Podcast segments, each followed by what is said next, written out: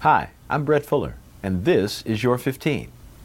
We want to continue our discussion on the ethnic groups that God has created and His purpose in doing so and, and what, it, what it means with His covenant, how it relates to the covenant that He established. Our passage is going to be taken from Ephesians chapter 3, verses 1 through 11.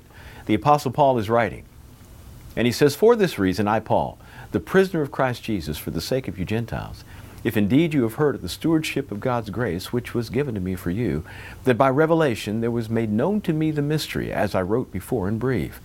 By referring to this, verse 4, when you read, you can understand my insight into the mystery of Christ, which in other generations was not made known to the sons of men, as it has now been revealed to his holy apostles and prophets in the Spirit to be specific, that the Gentiles are fellow heirs and fellow members of the body, and fellow partakers of the promise of Christ Jesus through the gospel, of which, verse 7, I was made a minister, according to the gift of God's grace, which was given to me according to the working of his power. To me, the very least of all the saints, this grace was given to preach to the Gentiles the unfathomable riches of Christ, and to bring to light what is the administration of the mystery, which for all the ages has been hidden in God who created all things. So that, verse 10, the manifold wisdom of God might now be made known through the church to the rulers and authorities in heavenly places.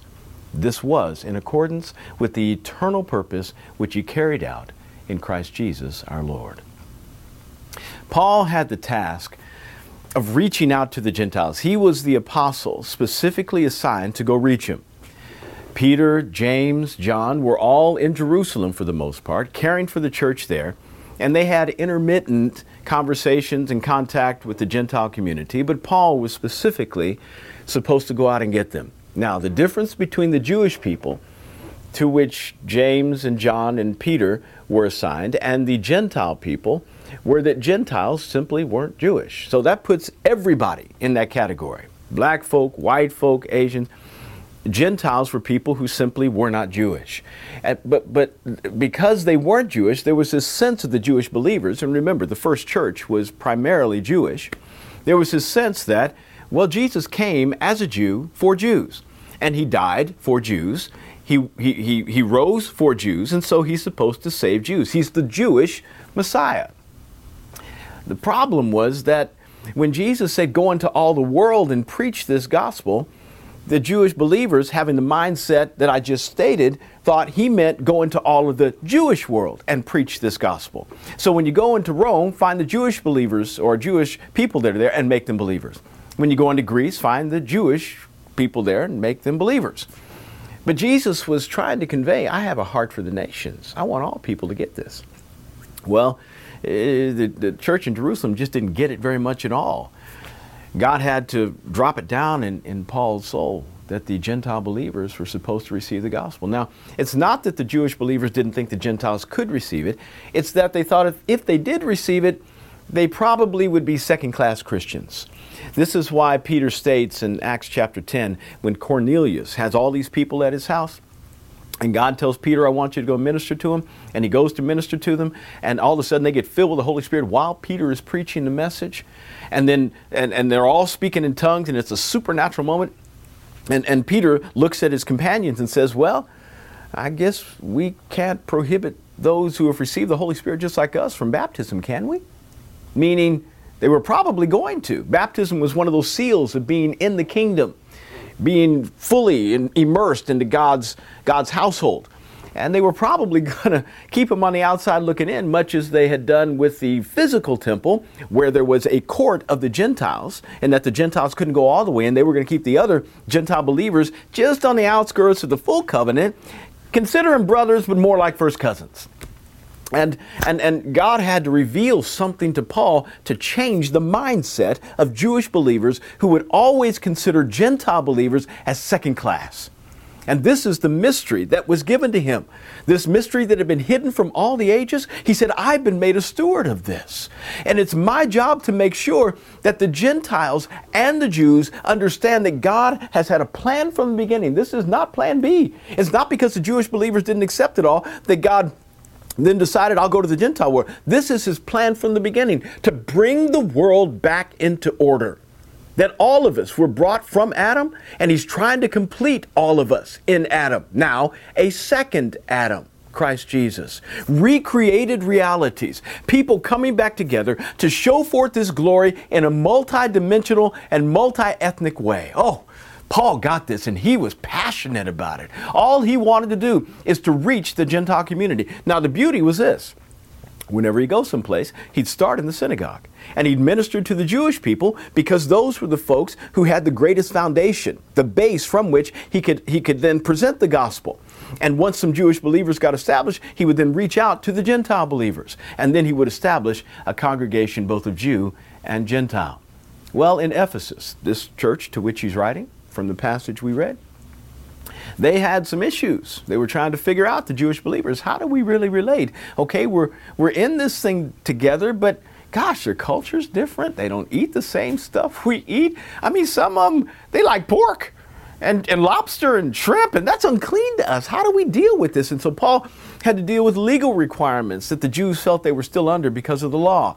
And then he had to deal with the issues of food that was sacrificed to idols and, and, and the, the you know, a Gentile would put anything in his mouth. it doesn't matter what, what the, the, the, the, nutritional value is. You just don't, alligator, even some Gentiles kind of turn their, their, their, their, their lip up toward some of what Gentiles eat.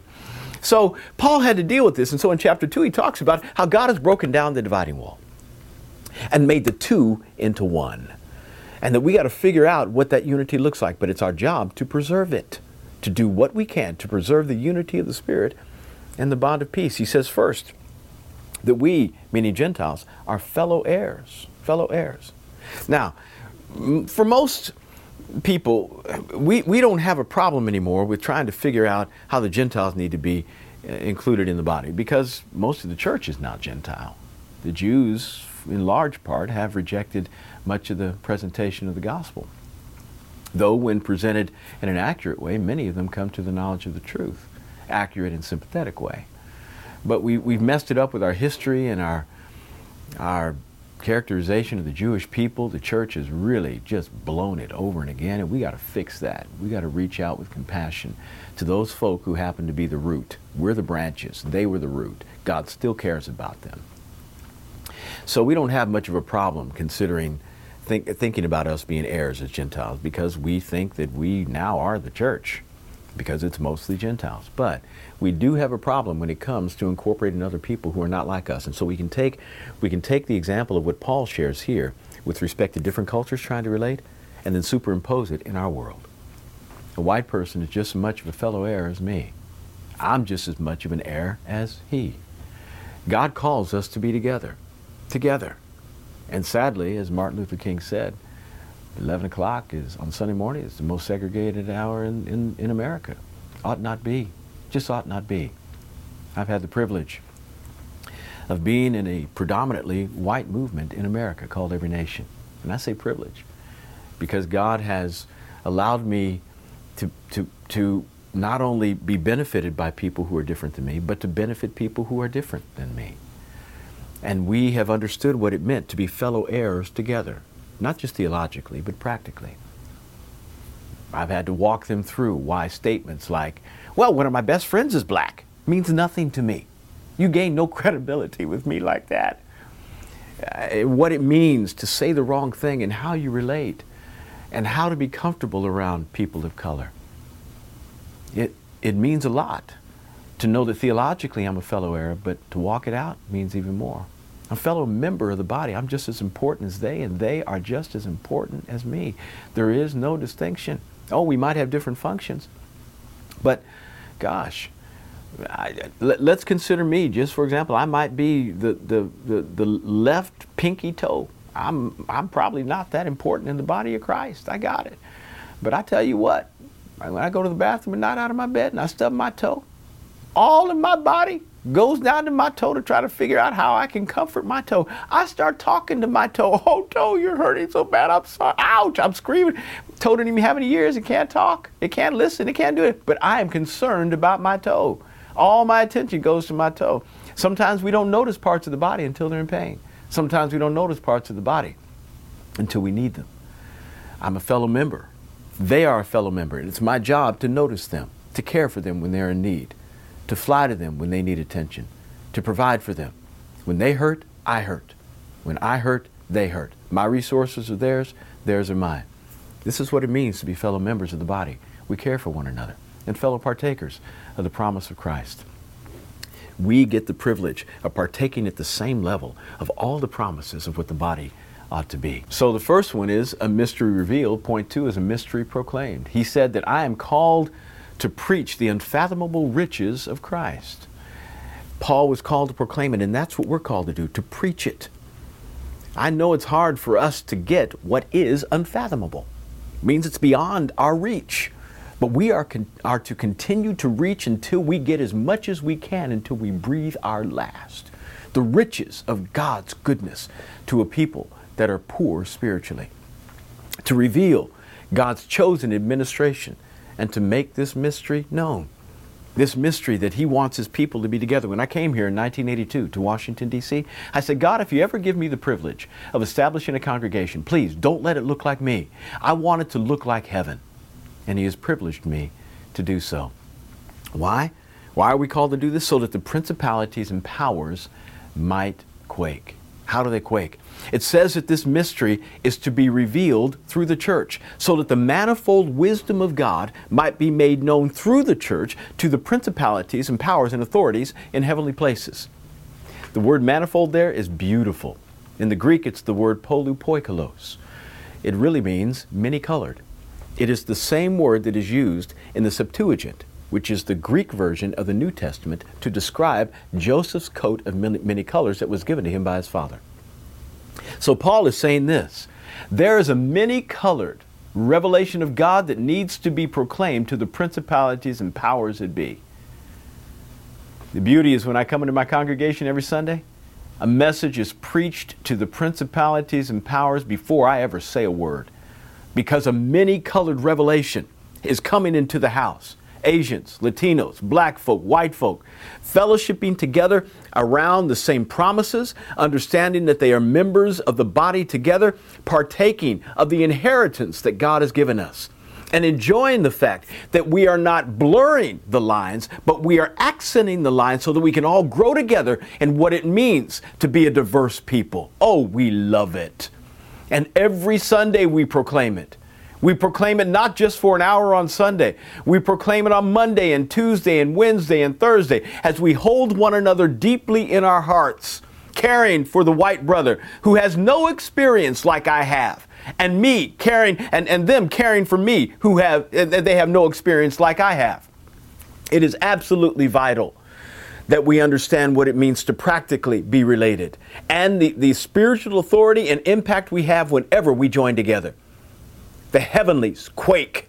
The principalities hate it because they've done everything they possibly can to try to separate us from one another, to try to divide us from one another. If He can keep us hating one another, then the world will never see what God intended from the beginning. But if, if we start loving one another, Jesus said, everybody will know that we are His disciples. There's a testimony that needs to be given. There's a sound that needs to come from the church. There is a, there is a, a, a witness that we need to display that goes beyond just window dressing, but real relationships. People that care for one another will walk out their lives with one another. I've had the privilege of walking with, with this predominantly white movement for 30 years. The names have changed in terms of the group I'm with. The mission has shifted a little bit, but the, the people haven't. And we have enjoyed one another's company. We've given one another probably enough opportunity to say bye. We've hurt one another. We've had reason to go someplace else. And all of us could have, could have had our own little world that we built. But we decided that this was most important because we want to tell not only the principalities and powers that are in heavenly places, but we want to tell the principalities and powers that are on earth. This is one place where it works the church. This has been your 15.